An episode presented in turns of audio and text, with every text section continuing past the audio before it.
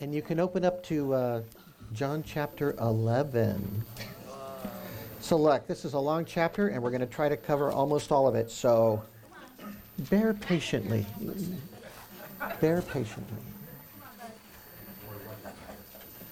Let's pray. Father God, we're just so thankful we have the opportunity to look at your word together. We ask for you to bless. Um, what a wonderful passage to think about the Lord Jesus Christ and who he is and what he's done for us. And we just ask you to give us insight and understanding and uh, make, our, make your words our own, put them in our hearts so that they'll always be there. We need to know these things. In Christ's name we pray. Amen. All right, John 11. If you are, um, if you compare John's gospel to climbing a mountain, we've arrived at the summit of the first half of the gospel. That's the way I'm going to say it. It's been uh, building toward this moment. It's, it's been a wonderful climb so far. But here we're at the summit. We have the most amazing view at the top here of our incredible Savior Jesus Christ. His power, His mercy, the tenderness of His heart towards us, we will see more in John 11 of Jesus' humanity, his emotions, and his friends. Um, he was a real person. He had real feelings, human feelings, and he had relationships and friends with people, human connections. But a lot more is happening here as well. So it would, it would not be wrong to say that so far John's gospel has been leading up to chapter 11. This is, like I say, the summit. This is kind of where it's, it's been going. And then it's going to go in a deeper direction in a different way after chapter 11. But this is thematically, um, as well as the story, this is sort of the, a, a key moment. So we've talked about the seven signs of John's gospel. John shows seven miracles to show us who Jesus is and tell us about him.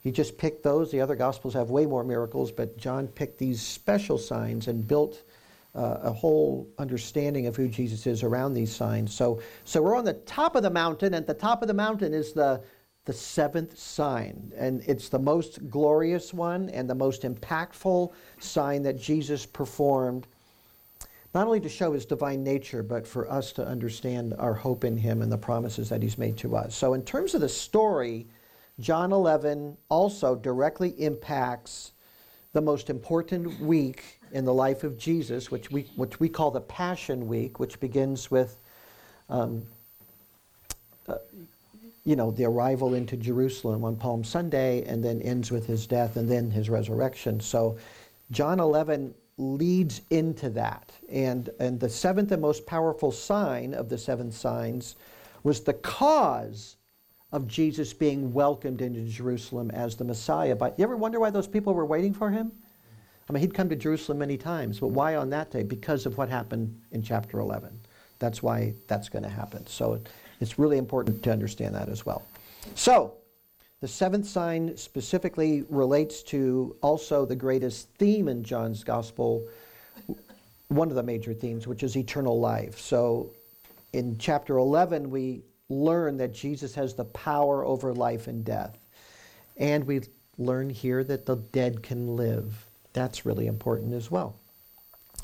So, John's gospel is often called the gospel of eternal life, the gospel of life. It's also called the gospel of faith because of the author's strong emphasis on the need to believe in order to be saved. So, there's two things John wants you to believe. One is that Jesus is God. That's how the book starts, right? In the beginning was the Word, the Word was with God, the Word was God, right? And he also wants you to believe that Jesus is God in human flesh. He, he came into flesh, John 1.14. The Word became flesh. And he wants you to believe that he rose from the dead. So Jesus is God who became man, and he rose from the dead. Those are the two major things John wants you to believe. So the gospel begins and ends with those two sets of facts. Jesus is God, and he rose from the dead. That's in the first two chapters and at the very end of John's gospel. Super emphasized there. So, um, so you could just as accurately call John's gospel the gospel of faith. You could call it the gospel of eternal life. Both of those things would fit. But in order to help us know Jesus and put our faith in him, John started off his gospel right away explaining who Jesus is, and then he has many chapters to tell us who Jesus is and why he came, and those words are often tied to these miracles, these signs. So this one's no different. So faith leads to eternal life in John's gospel. And over and over, he connects those together. So faith connects you to Jesus, and Jesus provides those who believe with eternal life. He earned it for you, and it's his to give, and he gives it freely to those who put their faith in him. So, why do I need eternal life? Because I'm going to die. I'm not only going to die, but because I'm a sinner, I deserve to be condemned by God. That's why I need eternal life. It, to be condemned by God means to be barred from heaven, to be forbidden to go there. When my life on earth is done, where am I going to go? See, that's the big question. That's why it matters. I, I am going to face the God who created the universe and who made me from the foundation of the world had me in mind. So I'm not I'm not fit to live with him in heaven if my sin is not taken care of. God does not want heaven polluted like the earth is by human beings. So something's got to take care of this sin issue. I can't barge my way into heaven because I'm not strong enough. And I can't smooth talk my way into heaven because God reads my heart and knows everything about me. The only way in is through His Son. Only God can save me, and He sent His Son to do just that. So He made the way for me to be reconciled with Him. He sent His Son to purchase my life with blood, His blood. That's the cost. The word redeem means to pay a price and buy something out of freedom, buy something's freedom. Could be a human being in, a, in this world. That's the way it was used in the ancient world. But we're talking about purchasing somebody from sin and condemnation into life with God. That's what we're talking about. Payment of a price. So let's remember a couple of key passages related to Jesus, and then we'll jump into John 11 here. So, first we had the prologue, right? John 1, I mentioned that, describing Jesus. It, part of that prologue is in verse 11, where it says, He came to His own and those who were his own did not receive him. But as many as received him, he gave them the right to become children of God, even to those who believe in his name. John 1:11. Children of God. Well, how does Jesus make a sinner like me into a child of God? How does he give me the right to become the child of God? Well, he takes away my sin. Also, chapter 1, verse 29, John the Baptist points to Jesus, tells his men, Look, there's Jesus coming. And he says, Behold, what? The Lamb of God who takes away the sin of the world. Takes away the sin of the world. And then you could go to John chapter 3, where we have the most famous Bible verse in the world, verse 16 God so loved the world that he gave his only begotten Son, so that whoever believes in him would not perish but have eternal life. And then just a little bit after that, in verse 36 of chapter 3, it says, He who believes in the Son has eternal life. But he who does not obey the Son will not see life, but the wrath of God abides on him, remains on him. Jesus says in John chapter 5, verse 24, Truly I say to you, he who hears my word and believes him who sent me has eternal life and does not come into judgment, does not come into judgment, but is passed out of death into life. So put all that together. Sin taken away by Jesus. We will not perish because we're in Jesus. The wrath of God is replaced with eternal life passing out of death into life. All of that comes by putting your faith in Jesus. That's what we call the gospel. It's the good news, right? So let's look at John 11. It starts simply enough. Jesus has some friends in a village called Bethany, and one of them is very sick. Now, a certain man was sick, Lazarus of Bethany, the village of Mary and her sister Martha. It was Mary who anointed the Lord with ointment and wiped his feet with her hair, whose brother, Lazarus, was sick. So we haven't met them yet in John's gospel. This is the first time we've been introduced to them. But any believer, when John wrote this, any believer that knew about Luke's gospel would have known who Mary and Martha were, right?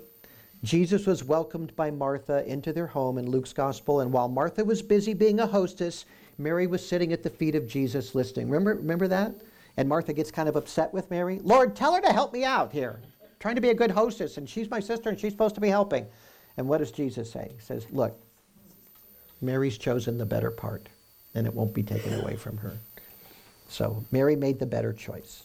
So this family of siblings end up becoming dear friends of Jesus. And anytime he's in the Jerusalem area, he's going to visit them and be with them. So they know him very well. And Jesus was always welcome in their home. Later in John's gospel is when Mary's going to wipe Jesus' feet with her hair, and we'll talk about that when we get there. But so obviously, John was writing in a day when people knew that story about Mary, so he's identifying her and, and the family here in, in that uh, by writing this. Remember, John wrote quite late, possibly as late as the 90s AD, 80s or 90s. So we're talking 40 or 50 years after these events happened. So, so it's a whole new audience, if you will. So when Lazarus fell gravely ill, the girl's brother, Mary and Martha's brother, it was natural for them to want Jesus to help because it seemed like a very serious illness. So they send a messenger to him. So, verse 3 the sisters sent word to him, saying, Lord, behold, he whom you love is sick, which just shows the closeness there. They identify their brother as the one that you love. So he was, the, that's that word phileo, it, friendship, strong friendship kind of love. So, of course, they're going to turn to the healer, right? The person that's healed thousands of people from major illnesses and all kinds of situations and afflictions. And, uh, and we know, we know that Jesus can heal from a distance because we've already seen that in John's gospel. And the second sign of the seven signs in chapter 4 was the nobleman's um, son, the, the, the uh, government official's son. And he came to Jesus and he wanted to bring him home, and Jesus healed him from over 20 miles away. He just pronounced him healed, and he was healed. So he, Jesus didn't have to be there to heal Lazarus. He could just do that for him, but he didn't. Jesus also could have gone to him, but if we look at the timeline here, so Lazarus was probably dead by the time the messenger reached Jesus. That seems to be how this works out. It doesn't flat out say that, but that, if you put the pieces together, that's how it kind of comes out. So look at verse 4. When Jesus heard this, so the messenger gets to him, he said, This sickness is not to end in death, but for the glory of God, so that the Son of God may be glorified by it. Well, if Lazarus already died, then why would Jesus say this sickness is not, the, the end of the sickness is not unto death? Why would he even say that? Well, that's the whole point of chapter 11. It's not going to end in death, even if he's already dead. That's the amazing thing about this chapter. So you are not to think Jesus is being dismissive when he says that, you know. Uh, this sickness is not, is not to end in death. He's not being dismissive at all. Look at verse 5. Jesus loved Martha and her sister and Lazarus. So they're dear to him.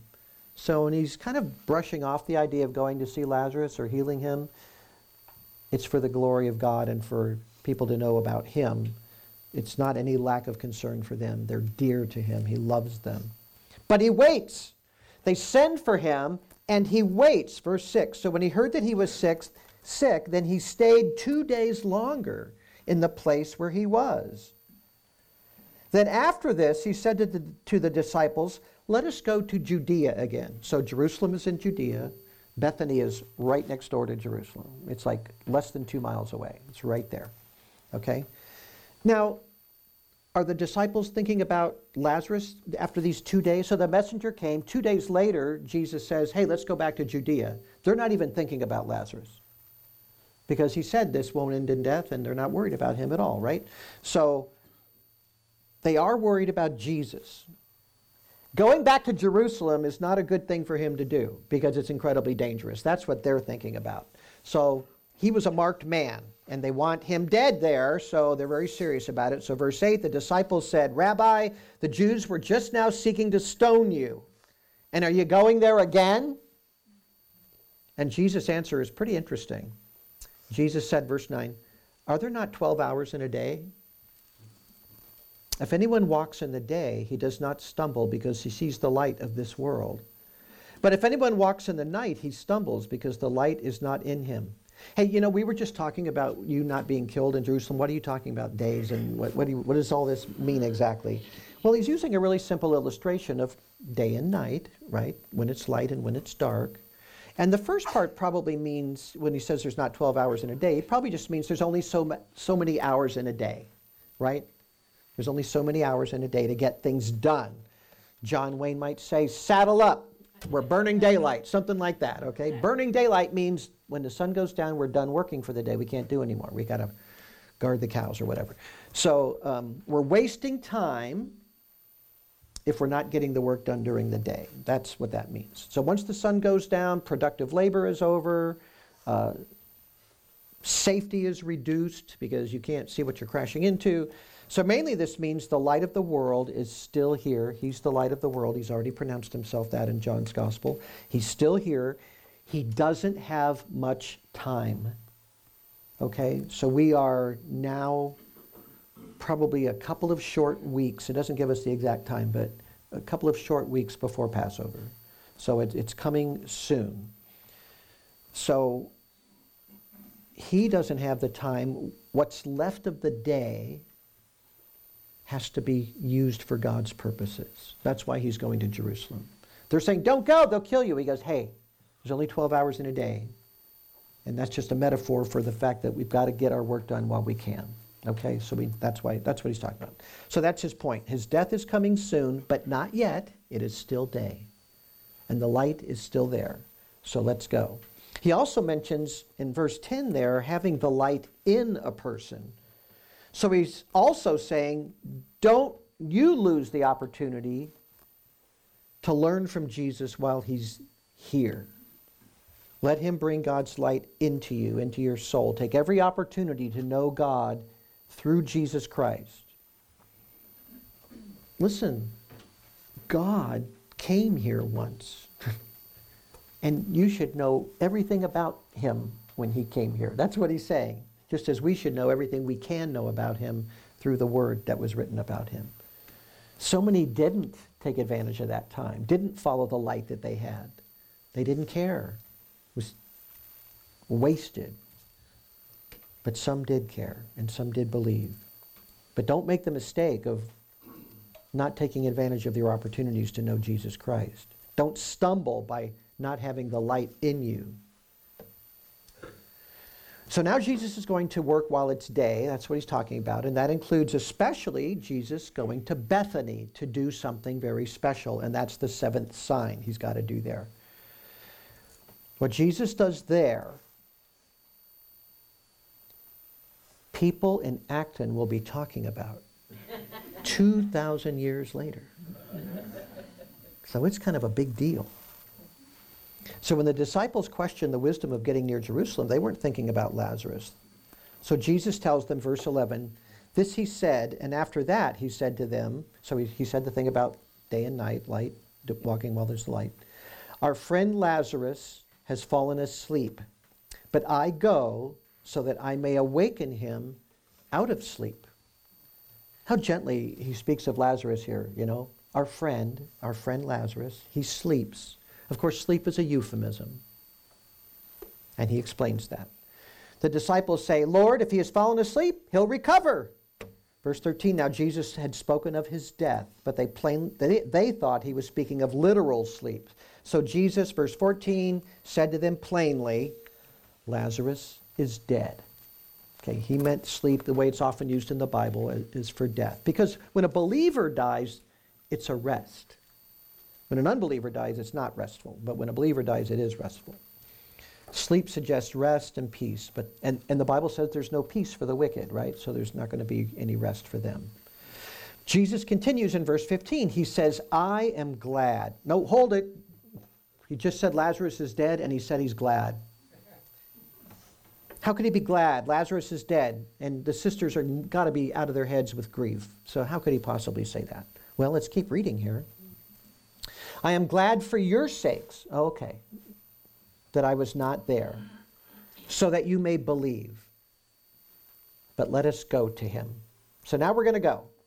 He's glad because their faith and the faith of Lazarus' sisters is about to go through the roof when, they, when Jesus does what he's going to do there. So he's glad for them. Something wonderful is coming. Well, the disciples really don't understand what he's talking about, which is pretty typical of them. So Thomas, who's a little on the cynical side, you know, but loyal, he speaks up in verse 16. Therefore, Thomas, who is called Didymus, he's the twin, said to his fellow disciples, Let us go also, so that we may die with him. I don't think that's a brave statement. I think that's a, oh boy, this is going to be. He's going to be killed. We might as well go and die with him. You know, all right. I'm loyal. I'm going. But we're all going to be dead by the end of this. So they go to Bethany, and it's been several days. Uh, so there was a day for Jesus to get the message. Then Jesus waited two days, and now a day back. So if Lazarus died pretty soon after they sent the messenger, then he's been, it's going to tell us he's been in the tomb for four days. Okay, so it's been a long time. So Jesus waits those two days, now it's four days. So it seems that Lazarus died then, early. So we don't know how long it was that he was sick before it became life threatening enough where they sent a message to Jesus. It could have been that for a long time. And you can just kind of picture what the scene was. The, the brother's really sick. The, the girls, Mary and Martha, feel that they, what are they feeling, you know, when Lazarus dies like that? And uh, how they must have cared for him. They must have been worried over him, given him every help they thought they could when he was in this state. They may have called in a doctor. We aren't told all the details about it, but Lazarus keeps getting worse. There's no Jesus. He doesn't show up. Uh, there's no word from him. Imagine how they felt. And, and then all of a sudden they're checking on him, and his body is completely still no breath, no movement. He's just a shell. Some of you have been through that experience. You know what it's like to see someone in that condition. They're gone. So they start the whole rituals of preparing the body. In those days, they buried you on the same day, kind of for obvious reasons. But they still do that in the Middle East. They bury people in the same day. The body had to be cleaned, anointed, wrapped with spices, wrapped up good and then placed in the tomb. If you were a wealthier family, you owned a, a tomb that had a, a, a, slab inside. You lay the body in that slab, close it up. A year later, you'd come back, take the bones, and put them in a pretty box. That's how they did it back then. So, um, just like the tomb of Jesus, you've all seen. There used to be one sitting out here, but the big rock they put covering the door. So all of that happened the day he died. That's that's how you do it. So after that, you start the mourning process officially. Family comes, friends come from, from wherever around there to mourn with you for days, like a week. And they go through all these rituals, preparing the body. But now the friends and family start to arrive and mourn with Martha and Mary and comfort them and share memories. And finally, the messenger returns. So he returns the day after Lazarus is in the tomb. Now you got to think about Mary and Martha here. The messenger comes back, and one of the girls, I'm sure, said, Is Jesus coming? What's he going to report? He's going to report what Jesus said. Jesus said, This sickness is not to end in death, but for the glory of God, so that the Son of God may be glorified by it. And they're just looking at him, and he goes, That's what he said. So, how would that report have seemed to them, to Martha and Mary? Then another two days goes by. And then somebody comes in with the word that Jesus is just outside the village. He's coming now. So, verse 17 when Jesus came, he found that he had already been in the tomb for four days. Now, Bethany was near Jerusalem, about two miles off. That's important. That's that important historical note for later. Verse 19 and many of the Jews had come to Martha and Mary to console them concerning their brother. So this is the typical mourning process that's going on. It's long lasting, it lasts for days. Jesus arrives. He's not yet in the village, but he's almost there. And probably he sent one of the guys in to let them know he was on the way, uh, one of his disciples in. So Martha, who's the doer and the active one, she immediately sets off to meet Jesus. She takes off out of the house. Now, we don't know if Mary heard yet that Jesus is coming or not. Doesn't say that particularly, but she's still in the house. So here's how John tells it in verse 20. When Martha reaches Jesus, she speaks first to him, the way John says it here. So, verse 20 Martha, therefore, when she heard that Jesus was coming, went to meet him, but Mary stayed at the house. Martha then said to Jesus, Lord, if you had been here, my brother would not have died. Even now, I know that whatever you ask of God, God will give you. Now, I think this is definitely a statement of faith. She knows and she believes in Christ, He's the Lord, but she's hurting, right? She knows Jesus and she is confident in His power to heal, but she's also letting him know how grieved they are that He was not there when they really needed Him to be there. So I wouldn't call this complaining exactly, but it, it's an expression of how devastating the last few days have been. I wouldn't call it robust faith yet either. Um, she's struggling. She's struggling with the whole situation. So Jesus, knowing that Lazarus was a believer and had faith, he says words of comfort to her. Verse 23 Jesus said, Your brother will rise again. Now, those words could be said by anyone, that just as a comfort, right? Well, you know your brother will rise again. And uh, anybody that had the assurance of hope or the assurance of a believer would say that. And that's exactly how she takes it as a general word of comfort. Martha said, verse 24, I know that he will rise again in the resurrection on the last day. And those words are what leads into the clearest proclamation yet on the granting of eternal life to everyone who believes in Jesus. So that's the setup phrase right there when she says that.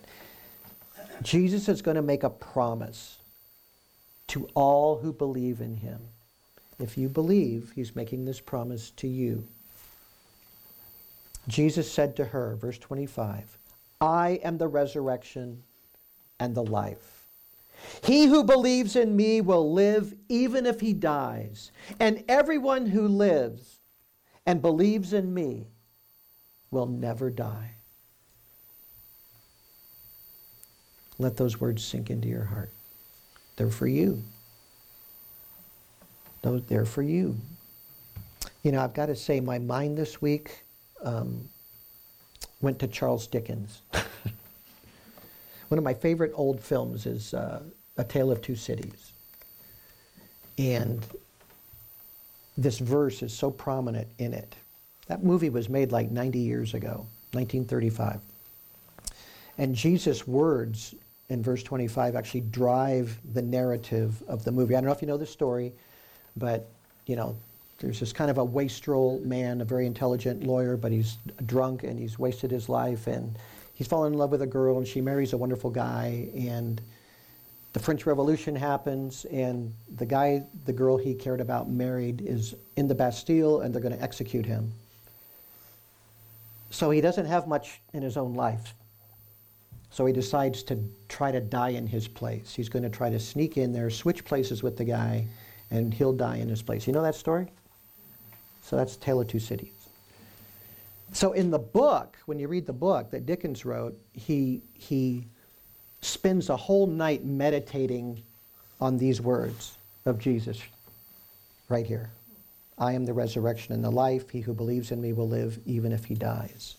But in the film, Jesus' words are literally the last thing you see on the screen. So he successfully switches places with the guy. They go through this whole process. They take him out to where the guillotine is. They're chopping heads off left and right of all the, the aristocrats, as they call them, right? And so he's climbing up the steps to the guillotine, and he stands there and he says those famous words from the book Tis a far, far better thing I do than I've ever done. It is a far greater rest I go to than I have ever known. And then in the film, the camera just kind of goes up up past the guillotine and kind of floats in the clouds. And then these words appear I am the resurrection and the life. He who believes in me shall live, even if he dies. So I was trying to think if they made that today. Would they end a movie with the words of Christ, the promise of Christ about the resurrection?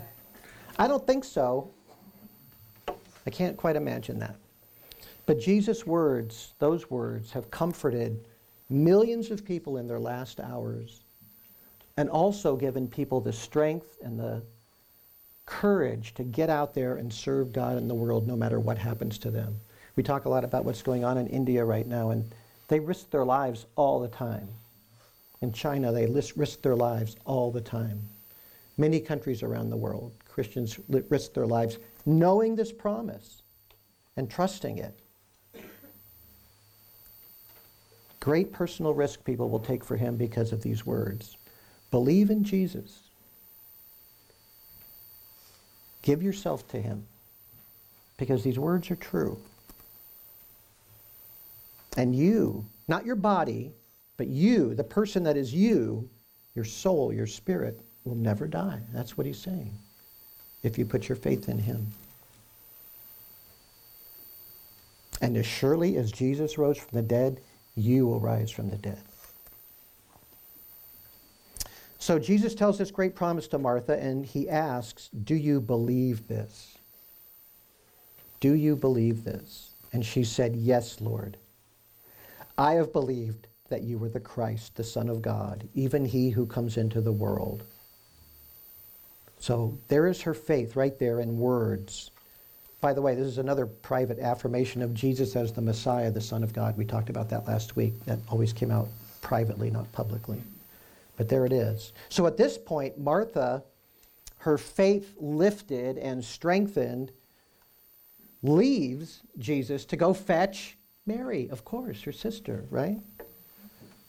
And I'm sure she feels that Mary's heart can be lifted by Jesus as well. So, verse 28 When she had said this, she went away and called Mary, her sister, saying secretly, The teacher's here. So, there's a bunch of people around, right? So, she goes to Mary, Mary very quietly and she says, The teacher is here and he's calling for you. And when she heard it, she got up quickly and was coming to him. Then, verse 30 Now, Jesus had not yet come into the village, but was still in the place where Martha met him. Then the Jews who were with her in the house and consoling her, when they saw that Mary got up quickly and went out, they followed her, supposing that she was going to the tomb to weep there. So they're all following her, all this whole crowd of people, all the, all the mourners, and they're all weeping. Verse 32 Therefore, when Mary came to where Jesus was, she saw him and fell at his feet, saying to him, Lord, if you had been here, my brother would not have died. The same words as Martha, right? And she doesn't understand why this has happened and why Jesus didn't show up or why he didn't act. So, what is the reaction of Jesus Christ, the Son of God, even he who comes into the world, to seeing her weeping and her sorrow and all of these people weeping? What's his reaction to that? He weeps too. He weeps. Verse 33 When Jesus therefore saw her weeping, and the Jews who came with her also weeping, he was deeply moved in spirit and was troubled. Let me stop right there for a sec. So there's two words, emotional words there. Deeply moved is one Greek word, and troubled is another Greek word. That first word, deeply moved, is much talked about among scholars because usually in Greek it has kind of a negative connotation. It's almost like indignation or, or not anger exactly, but something like that, uh, kind of a, a negative approach, uh, feeling towards whatever's going on. But all of the ancient translations of the Bible that translate that word out of Greek into some local language use something that means like deeply moved. So that's why my Bible says that. Your Bible might say something a little bit different than that. But that's it. But it does, the Greek does sort of suggest some kind of anger. So, what might Jesus be angry about in the moment when his eyes are filled with tears watching his friends mourn over him? Why would he be in turmoil about that or upset about that in some way and yet weep? Right? So, look at verse 34 and 35. Jesus said, Where have you laid him? And they said to him, Lord, come and see. And then verse 35, the shortest verse in the Bible, Jesus wept. Jesus wept. So if the word translated deeply moved in my Bible, New American Standard, is if there's a negative feeling, but he's weeping with them, then what is he would be what would he be indignant about or have some sort of negative feelings about? Well, if it's to be taken negatively, and maybe not, but if it is to be taken that way, I think the whole scene would arouse in him not anger, but turmoil and grief and um, a negative feeling while being sympathetic at exactly the same time. Because he's the Son of God and he, see, he knows what all of this represents that he's seeing before him. This whole scene of mourning and grieving. These are deep human emotions that he has, but with a divine understanding of what caused all of this, where it all came from. So I don't think it's that hard to suggest an explanation for a negative emotional reaction if that's what he has. He's looking at death and the tragic impact of death on the lives of people. And it never had to happen. Human beings did not have to fall, right? That's, that, that's why. It's, it's the choice of man to abandon God that brings about all of this death. Death is the fruit of sin, the product of a rebellious human nature, human choices. And it's right there before him with his friends. So, sin and death that, that have caused so much misery and pain and loneliness and aching hearts that untold millions of people have been wounded by the loss of a loved one or a dear one. You know, the curse of sin, that would maybe be what he's feeling, along with his great sympathy towards his friends. Because he's about to lay down his life to pay for all of that. And so it's all there before him the misery of, that sin has brought into the world, the grief that sin brings into the world. Jesus hates what sin has done to mankind, but he loves the people that are pained by it, that are hurt by it. His friend is dead. His friend's sisters are grieving. They're devastated. He feels all of that because he's a true human being. So the tender heart of Jesus is feeling all of this Though he knows exactly what he's about to do. He knows that five minutes from now, Lazarus is going to be walking around. But he still feels all of this. Where have you laid him? He says. And when the people there saw Jesus weeping, they interpreted, they interpreted as a grief for, the, for Lazarus, right? That he's weeping because he feels the same thing everybody else is feeling. They don't see it as the prelude to an astounding miracle that's going to give life to a dead man. So, verse 36, the Jews were saying, See how he loved him? Because he's weeping. Now, there were other comments being made by some people there too, a little more cynical maybe. Some of them said, verse 37, Could not this man who opened the eyes of a blind man have kept this man from dying? And Jesus is about to put all thoughts like that to rest. So Verse 38. So Jesus, again, being deeply moved within, that same word shows up again, came to the tomb. Now it was a cave, and a stone was lying against it. And Jesus said, Remove the stone. And Martha says, Well, if we do that, it's really going to stink. Lord, by this time there'll be a stench, for he's been dead four days. Now, that, John includes that comment, I think, to remind us that Lazarus has been dead for four days. Four days. He, that means he's really dead, right? Jesus said to her, Did I not say to you that if you believe, you will see the glory of God? So they removed the stone. So slowly that big heavy stone is rolled away. And you know what? When they roll away the, sto- the, the, the stone from the tomb, I don't know if it stunk or not, but it's dead silent in there. Dead silent in there. Lazarus has been absent from his body for four days. Now, you know, there were two other times in the Gospels that Jesus brought somebody back to life in, in the other Gospels. One was the little girl, and one was the, a widow's son. And they were actually on the way, he'd just died, and they were on the way to bury him, and he raises him from the dead too. Probably dead for only hours, both of them, right? That's what makes this a little bit different and pretty astounding. Nobody can say with Lazarus, Well, maybe he wasn't really dead. Maybe they just looked like he was dead. He kind of swooned and they were going to bury him. Or what, you know, it's not that kind of a thing. He's been dead for four days, wrapped up and in a tomb. So the finality of the Lazarus situation in the tomb four days is much more vivid and not open to question. There's, there's no thought like maybe he wasn't really dead, right? So once the stone is removed, stench or not, Jesus says a prayer, verse 41. Jesus raised his eyes and said, Father, I thank you that you have heard me. I knew that you always hear me, but because of the people standing around, I said it. He wants them all to hear this. So that they may believe that you sent me. Believing that Christ was sent has been the, a big theme in the last several chapters with all these arguments with Pharisees. And so he uses that language here again. So that they may believe that you sent me. So and now the people are going to have the most breathtaking, incredible, awesome proof imaginable that Jesus is from God. Right? Verse 43. When he said these things, he cried out with a loud voice, Lazarus, come forth. Then verse 44. The man who had died came forth, bound hand and foot with wrappings, and his face was wrapped around with a cloth.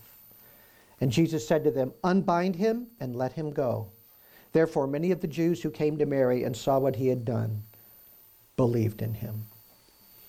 So that's the story. This is a public miracle. Many people see this, many witnesses. Less than two miles from the gates of Jerusalem, this happens and people see it. Now, are they going to keep quiet about this? No. If you saw that, what would you do? Tell everybody you know, right? Tell everybody you know. You know, I don't want to keep dragging movies into this, but the, the, the greatest story ever told, that version of the life of Christ, which is one of my favorite Jesus movies, even though it's kind of slow in parts and kind of went wonky in parts. But the, but the scene of the raising of Lazarus is like one of the greatest moments in cinema. I mean, believe it or not. But they literally take you from there and follow people running and telling people about it all the way up to the gate of Jerusalem, which really captures exactly how that could have happened because it's so close. You could literally run to the gates of Jerusalem from there and tell people. And so just the way they filmed it, it was brilliant. I mean, truly brilliant. George Stevens, great director. But um, so this is a very public thing. So the raising of Lazarus, that's why it's going to be a catalyst for when Jesus rides that donkey into Jerusalem. People have palm branches and they're ready to receive him as the Messiah, and they call him the Son of David. Hosanna to the Son of David. Hosanna to the King who comes in the name of the Lord. They're going to ca- call all of that out because of this miracle. What happened to Lazarus would be the talk of the town, right? So um, we know that's true. So, what can the raising of Lazarus mean for us today? Well, we've already touched on. Let me just summarize that real quick and then we'll be done. But the raising of Lazarus means that what Jesus told Martha was true. And that every believer can know that when Jesus said, I am the resurrection and the life, he who believes in me will live even if he dies, that that is true for you. You can know that. You can absolutely know that. He means it. It's a promise. And there's no limits on his power to grant eternal life because we see it right here. Now, Lazarus was not raised to glory. He was raised back to life, the kind of life we live. So he's going to die again, but then he will be in glory, right? But who can doubt the claim of Jesus that he is the resurrection and the life after doing this miracle? Life and death are in his power. Jesus is the creator God, the God that made the universe and human flesh all the gazillions of stars out there and the infinite nature of the, he, he, that's little stuff for him. He's bigger than that. And that's how John's gospel begins, remember? Verse 2 of John chapter 1, verse 1, in the beginning was the Word, the Word was with God, the Word was God. And then verse 2, He made everything. He's the one that made everything. And that's the one who's making this promise. He who believes in me will live even if he dies. And everyone, everyone who lives and believes in me will never die. That's the promise. So believe it. Believe it. When it's your time to go, go with joy. It might hurt, but go with joy in your heart because you know exactly where you're going. Glory awaits. Jesus will give you eternal life and welcome you into his kingdom if you believe. Put your faith in him, follow him. Let's pray. Lord, you alone are the source of life and the great redeemer of souls. You paid the price for our salvation. Unworthy sinners can know that they have life if they believe and follow Jesus. We can know. So we thank you for telling us about Lazarus and the promise that Jesus made not only to Martha, but to everyone who believes. May we delight in you as we live and as we come to you even in death. In Christ's name we pray. Amen.